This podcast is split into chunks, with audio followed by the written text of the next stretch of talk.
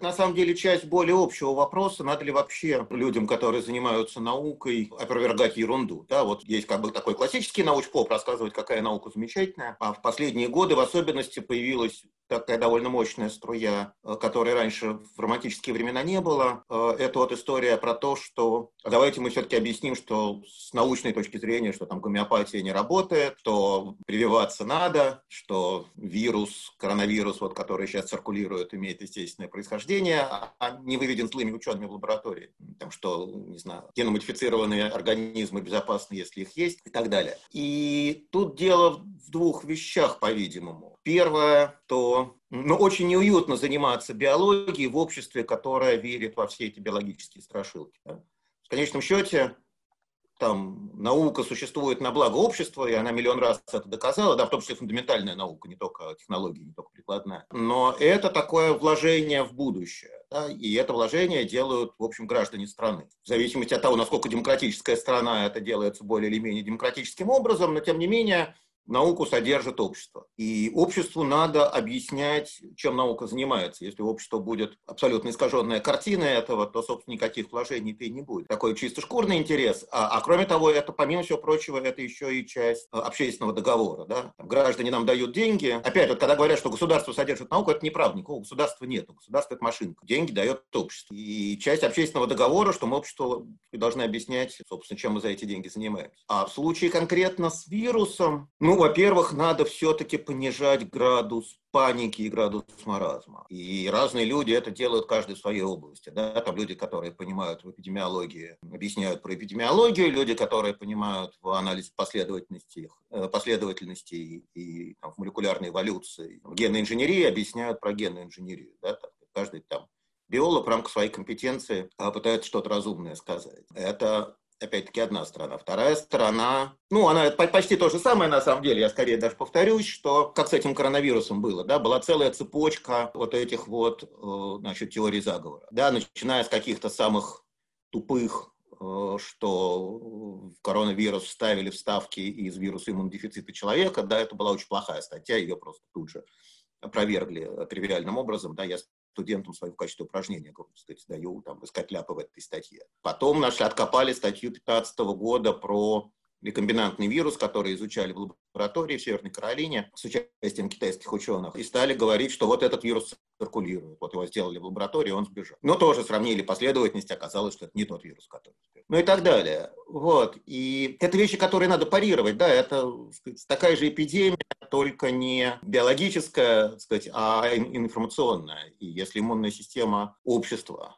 да, в данном случае там ученые выступают как там лимфоциты, да, они вот отлавливают информационные вирусы их дают. Вот если иммунная система общества перестанет с этим справляться, то мы просто пойдем в маразм, и хорошего от этого ничего не будет. Ну и третья часть на самом деле более специфическая, что эти же байки не только продуцируют там журналисты или блогеры, но их время от времени повторяют какие-то люди, которые принимают решения. И это означает, что у людей, которые принимают решения, в голове тоже какие-то немыслимые огурцы. Они там откуда-то заводятся, да, так сказать, эти огурцы.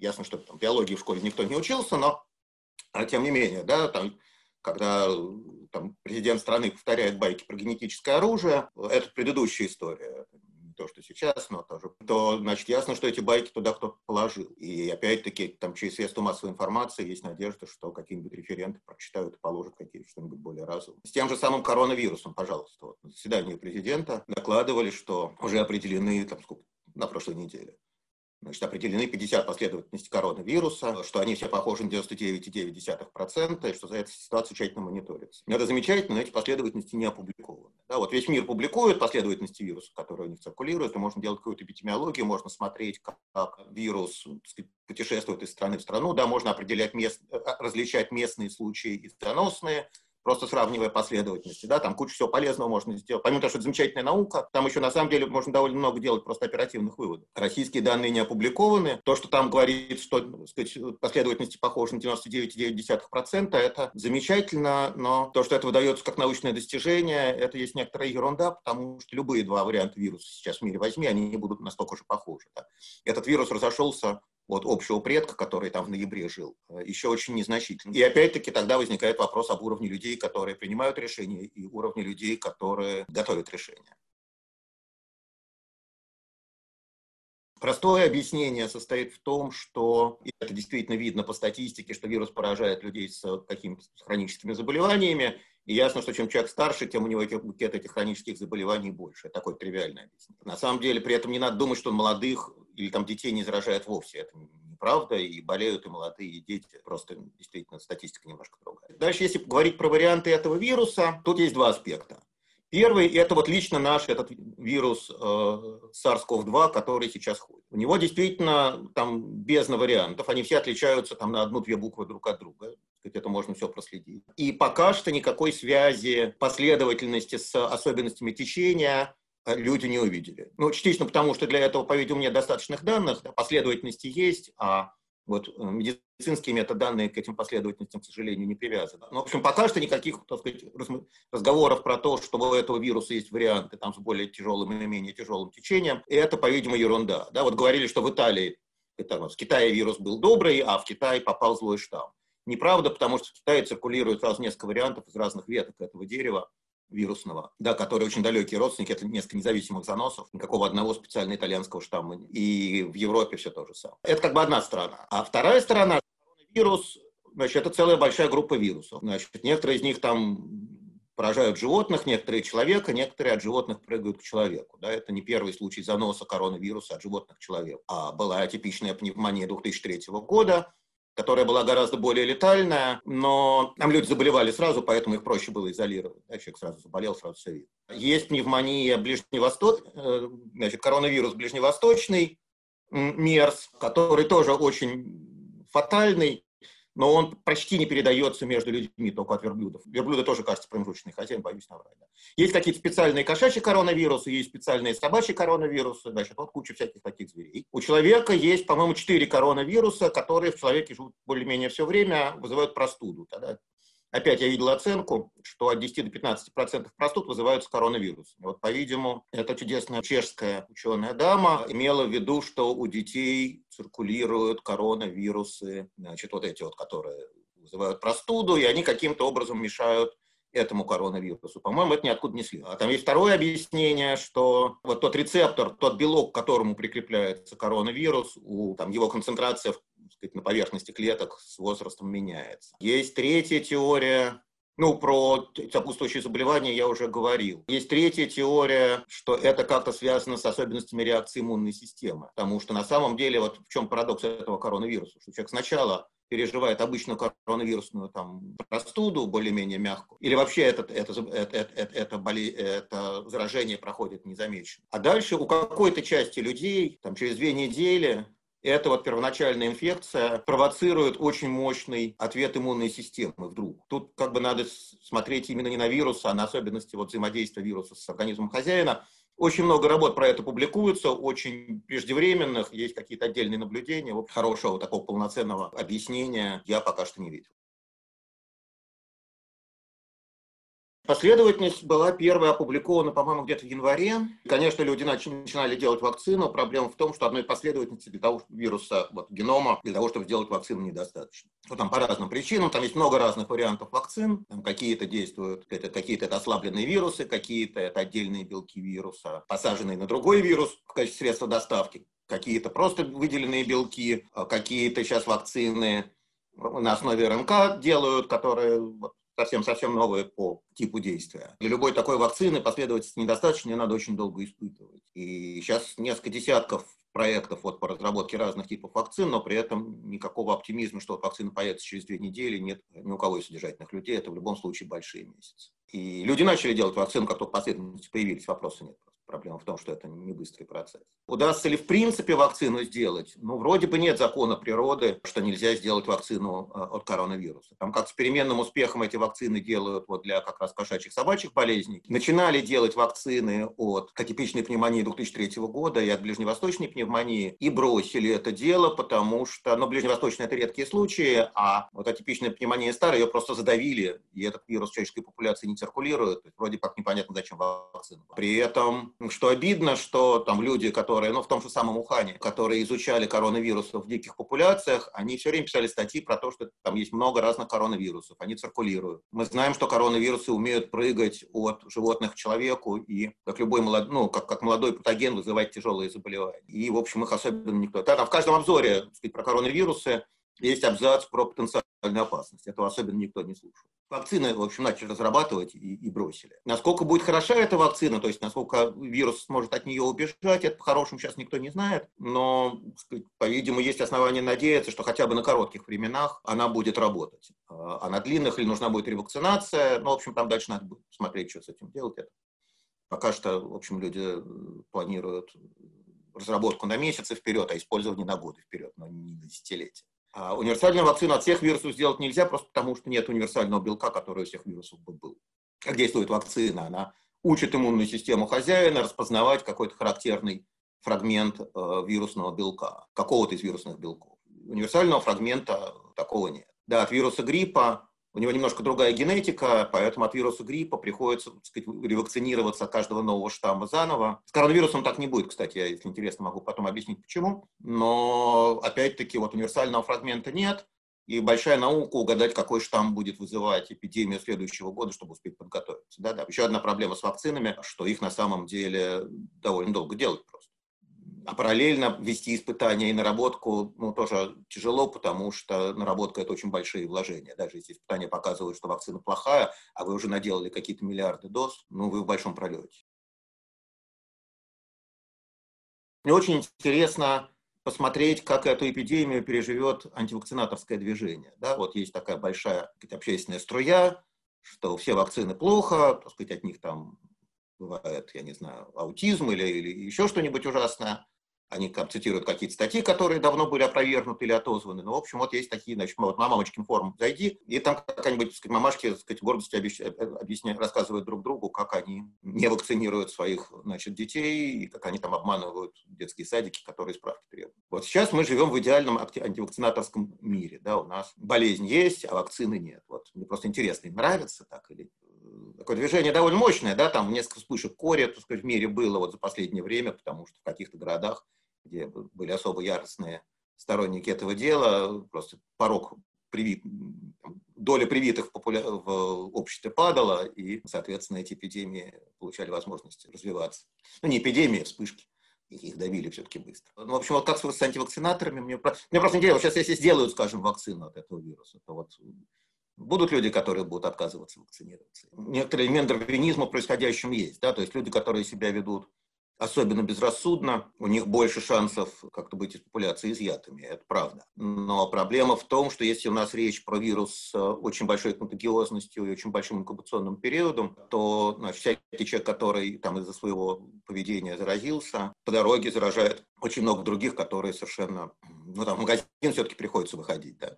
Каким-то людям надо ходить на работу, иначе, так сказать, вообще все встанет, да, там канализация перестанет работать. И если бы можно было вот эту группу такого социального риска, я бы сказал, да, людей как это, с ослабленной социальной ответственностью, как-то сегрегировать, что очень плохое слово на самом деле, да, очень скомпрометированное, тем не менее. Но тогда на здоровье, тогда каждый выбирает, так сказать, по своим убеждениям, как ему жить, и, и слава богу. Да, если бы можно было сделать там отдельную губернию, объявить ее свободной от вакцин, заселить туда всех, кто хочет, а оттуда всех, кто хочет вывести. И, так сказать, была бы такая отдельная огороженная территория, где жили бы люди, которые не любят вакцин. Слава богу. А когда они бродят среди нас, каждый из нас, в общем, подвергается некоторой опасности благодаря этому. У нас очень много данных, которые получаются буквально каждый день. Да? То есть у нас развитие этого вируса документировано как никакого другого. В этом смысле я уверен, что люди прямо сейчас делают какие-то очень красивые работы, ну, потому что видно, на что там можно смотреть. Значит, эволюционирует вирус э, ну, ровно по дедушке Дарвину. В нем происходят случайные изменения, просто из-за ошибок э, фермента, который копирует его геном. А потом те варианты, которые для вируса хороши, накапливаются, а те варианты, которые для вируса хороши, э, плохи, э, они элиминируются. Да, в этом смысле никаких сказать, чудесных особенностей у, у вируса нету. То, что по этому поводу обсуждалось действительно сказать, довольно интенсивно, что вот была такая надежда, что из старых учебников в основном сказать, прочитанная, что э, любой молодой патоген, да, он агрессивен, когда он только-только попал в нового хозяина, но поскольку, в принципе, патогену хозяина невыгодно убивать, потому что выгодно, чтобы хозяин ходил, чихал и заражал других, а чтобы хозяин помер, невыгодно, да, это для вируса эволюционный тупик, то значит, постепенно будут отбираться более мягкие варианты, ну и в конечном счете вот у нас будет этот вирус, который там вызывает какую-то слабую простуду и, и, ну, и фиг с ним. И это, так сказать, было несколько таких э, текстов, так сказать, с подобного рода обсуждением. Проблема в том, что, по-видимому, это не совсем точно, потому что, скажем, вот для коронавируса нынешнего его основная особенность – это опять-таки вот этот двухнедельный латентный период, когда человек уже заразен, и это никак не проявляется вообще. Что такой вирус через эти две недели делает с хозяином, на самом деле уже, в общем, не важно. Уже циклов заражения прошло очень много. То есть у такого вируса отбор на мягкость, отбор на то, чтобы хозяина не гнобить совсем, он слабый по сравнению с другими вирусами. И очень может оказаться, что вот вообще вот все вот это вот э, соображение про то, что я лицо трогаю руками, этого делать не велено, но я, поскольку живу дома уже две недели, то, значит, мне можно. Значит, может быть, что у нас такая ошибка выжившего парадоксальной форме, значит, ошибка выжившего с точки зрения патогена. Да? То есть мы наблюдаем тех патогенов, которые действительно сумели приспособиться к хозяину, стать не такими опасными, а дольше в популяции хозяина сохраняться. Вот они значит, эволюционно выжили, вот мы их наблюдаем и про них пишем учебники. Может оказаться, что были и другие патогены, гораздо более злые, которые просто выжигали своего хозяина и умирали вместе с ним. И про человека мы таких историй, пожалуй, особенно не знаем, но там в мире животных э, такого сорта вещи люди наблюдали, да, когда внезапно какой-то вид просто полностью вымирает под воздействием нового патогена. А это как бы одна сторона. Вторая сторона, что если вирус очень контагиозный, опять-таки, если он безумно интенсивно передается, там сильнее, чем коронавирус, да, какой-нибудь вот там, корь была бы или оспа такая была, то он может, так сказать, э, э, оставаться в популяции человека, даже и будучи абсолютно, ну, очень сильно смертельным. Да. Там, черная оспа никак не улучшала своих свойств с точки зрения патогенности, она персистировала в популяции человека и никак не смягчалась ничем, пока ее просто теми же вакцинами не задавили. Поэтому бывает по-разному. Вот. Предсказывать эволюцию вируса на этой стадии нет никакой решительной возможности, а вот наблюдать и описывать эволюцию вируса очень интересно, там вроде бы видно какие-то участки, которые эволюционируют быстрее, то есть там какое-то приспособление вируса под хозяина идет, по-видимому, в этих участках. Вот это надо все смотреть. Значит, пик заведомо не пройден. Да, вот мы сейчас с вами разговариваем 13 апреля, мы еще в стадии экспоненциального роста, то есть это геометрическая прогрессия, если кто из школы помнит. Там каждый, значит, э, по-моему, количество заболевших удваивается каждые пять дней состоянию на сейчас, и это в значительной степени благодаря карантину. Без карантина было бы быстрее. Так что пик не пройден совсем. Ожидают его люди, но опять-таки вот, вот по тем так сказать, тенденциям, которые есть сейчас, где-то, по-видимому, в конце мая, ну там в середине, в конце мая будет вот, максимальный прирост дневной. Потом это будет выходить на плато, просто потому что уже очень много людей заразится, получит иммунитет. Э, иммунитет, по-видимому, есть. Э, все-таки там время от времени приходят сообщения о повторных заражениях, но похоже, что все-таки это экзотика скорее. Если правда, там сказать, еще не очень понятно, как, скажем, первоначальные диагнозы ставить. А как будет устроен выход из эпидемии, по-видимому, не знает ни... Биологический выход, про экономический я не говорю, это совсем отдельная история. Как будет биологически устроен выход из эпидемии, по-видимому, сейчас не знает э, ни один человек. То есть, опять-таки, про это, ну, есть какие-то очевидные логические возможности, но какая из них произойдет, непонятно, да. То ли у нас поднимется порог переболевших, ну, там, перенесших вирус, да, там есть бессимптомные, надо сказать, люди, которые заражаются, но не болеют. И э, средний уровень иммунитета в сообществе э, станет таким, что сказать, передача будет, заражения будет меньше единицы, да, это специальный термин, это сколько, сколько народу заражает один заbolевший. Если коэффициент заражения меньше единицы, то эпидемия затухает. Сейчас, по-моему, где-то в районе двойки-тройки. Каждый, каждый заболевший человек заразил еще где-то двоих-троих. Когда там десятки процентов в э, популяции переболели, ну, перенесли, опять я поправлюсь, тогда коэффициент заражения становится меньше единиц. Дальше может вирус стать более мягким, может болезнь остаться опасной, но стать редкой. Значит, глядишь, вакцину сделают, тогда будет совсем хорошо. Там надеяться, что она вообще из человеческого общества вирус исчезнет, так, так как с SARS было, вот SARS первым 2003 года. А, такой надежды, по-видимому, нету, потому что, опять-таки, по свойствам этого вируса он очень легко может прятаться в каких-то далеких популяциях и время от времени оттуда выплескиваться. Да? То есть у вас будут все время где-то резервуары этого вируса, и дальше там кто-то из какой-то деревни там прилетел в центр Европы и там какое-то количество людей насражал. Но поскольку сообщество будет, там, общество будет, там, медицинское в том числе, как-то на стороже, то, по-видимому, эти случаи будут давить. Такие вот локальные вспышки э, будут отслеживать и давить быстрее. Хотя, опять-таки, вот эти вот две недели, это для эпидемиологов абсолютный кошмар. Да? Вам нужно отслеживать все контакты человека на две недели назад. Это очень тяжелая задача логистически. Но вот это варианты, которые могут произойти, происходить, там, какой из них реально, в какой пропорции они осуществятся и когда, я думаю, что сейчас толком никто не может сказать. При всем моем скептическом отношении к властям, надо понимать, что они действуют тоже в каком-то окне возможностей, и не любые решения могут принять. Поэтому то, что я сейчас буду говорить, это будет некоторый сферический конь в вакууме и чисто медицинский. Да, я про экономику, ну, это другим людям. Значит, с медицинской точки зрения надо было объявлять жесткий карантин гораздо раньше. Его все равно уже везде объявили, да, ну там, хорошо, ну там в Москве вот э, там, послезавтра нельзя будет без пропуска на улице находиться, все, аусвайс. Две недели назад было ясно, что это произойдет. Если бы это объявили раньше, то случаев было бы меньше. Было понятно с самого начала, ну не с самого начала, с самого начала это было понятно только очень умным людям, а, так сказать, нормальным людям это было понятно немножко попозже, но тем не менее было понятно, что жесткий карантин штука совершенно неизбежная. А коль так, то его, чем раньше его ввести, тем, тем лучше. Это как бы одна сторона. А вторая сторона, что психологическая, сказать, опять я уже вырываюсь довольно сильно за рамки своей там, непосредственной компетентности, но тем не менее какие-то вещи очевидны что ты не удержишь человека на очень жестком карантине, если ты ему не объяснил, зачем это надо. У меня, правда, телевизора нет, я не знаю, что сейчас по телевизору показывают, но у меня ощущение, что во всяких случаях официальных документах это делается совершенно недостаточно, и люди, ну, просто какие-то разумные, на самом деле, предписания игнорируют, просто потому что или психологически они устают, или они вообще их не считают серьезными, да, там уровень доверия к власти в России, он не безумно высокий. Как бы вторая сторона. Третья сторона она такая немножко парадоксальная, но, по-моему, это тоже существенно, что из-за того, что есть некоторое, может быть, даже и меньшинство, вот я не знаю, это надо смотреть, да, но есть некоторое заметное, как тем не менее, количество людей, которые склонны к разумным предписаниям относиться, э, их игнорировать или там пытаться их обойти, эти предписания оказываются более жесткими, чем они реально были бы нужны. Да. Ну, скажем, запрет на прогулки в парках на самом деле с точки зрения эпидемии ничего не дает. Да, если человек там вышел сказать, гулять в парк там один или там с собакой, я не знаю, в радиусе трех метров никому не подходит, но отлично. Там, психологически это некоторая заметная разгрузка, по всей видимости. Но если мы не запретим ходить в парках, то, значит, в парках будут там жарить шашлыки, так сказать, там тусоваться и всякое такое. Но сейчас очень поучительно наблюдать, вот, в частности, в Екатеринбурге, значит, вот эти безумные события с вербным воскресеньем и, и с Пасхой, да, когда по-хорошему, ну как, значит, человек имеет право на отправление своих религиозных потребностей, значит, надобностей, у нас э, свобода вероисповедания, все взрослые люди сами принимают решение, идти в церковь или нет. Это замечательно. И это было бы правдой, если бы, опять-таки, последствия этих решений не распространялись на других людей тоже.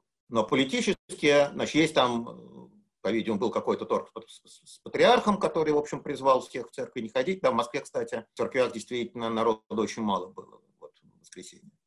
Ну, во всяком случае, судя по тому, что писали, опять-таки. А в результате, значит, э, церкви не закрыты, народ в них ломанулся, и вот вещь, которую очень легко предсказать, это через две недели вспышку заболеваемости вот, в Екатеринбурге, в Казани, где там еще, в Новосибирске, в Самаре, по-моему, ну, в общем, много, в Челябинске, очень много таких мест. Вот. Это некоторое политическое решение, которое власть вот побоялась принять. Да, просто жестко церковь закрыта. Надо очень аккуратно, очень точечно, на самом деле, по-видимому, смотреть, какие работы разрешать, какие запрещать, что необходимо для жизнеобеспечения, ну это понятно, но опять-таки, наверное, есть какие-то виды производства, которые можно не закрывать, потому что на них можно обеспечить вот такую эпидемиологическую безопасность. На самом деле, самое узкое место во всех этих историях – это транспорт. Да? Человек на работе, там может сидеть в своем офисе, ни с кем не общаться, но в офисе можно и дома сидеть, но там в лаборатории, скажем, да, можно делать опыты, ни с кем не общаться, одному в комнате находиться – там везде расписание хорошо составлено, все отлично. Но туда надо доехать. Считаешь, гениальная идея, что мы для того, чтобы люди меньше ездили, устроим меньше автобусов. И метро будет ходить пореже, и поезда. Да? В результате все те же самые люди запихиваются в меньшее количество автобусов, мы создаем какую-то безумную пробку. Давайте мы сделаем, чтобы люди на улицах не находились э, без важной причины, давайте мы всем выдадим пропуска, кому они нужны. Ну, замечательно. В Саратове, по-моему, было, да? Или в Самаре, в Саратове. В результате около там управ создается какая-то колоссальная очередь из людей, которые пришли за пропусками. Да, мы хотели сделать как лучше, делали через задницу. Так глобально, на самом деле, делаются вещи разумные, может быть, с опозданием, но они разумные просто потому, что они неизбежны. То, что меня расстраивает, это то, что реализация даже разумных мер вот какая-то очень часто неимоверно кривая.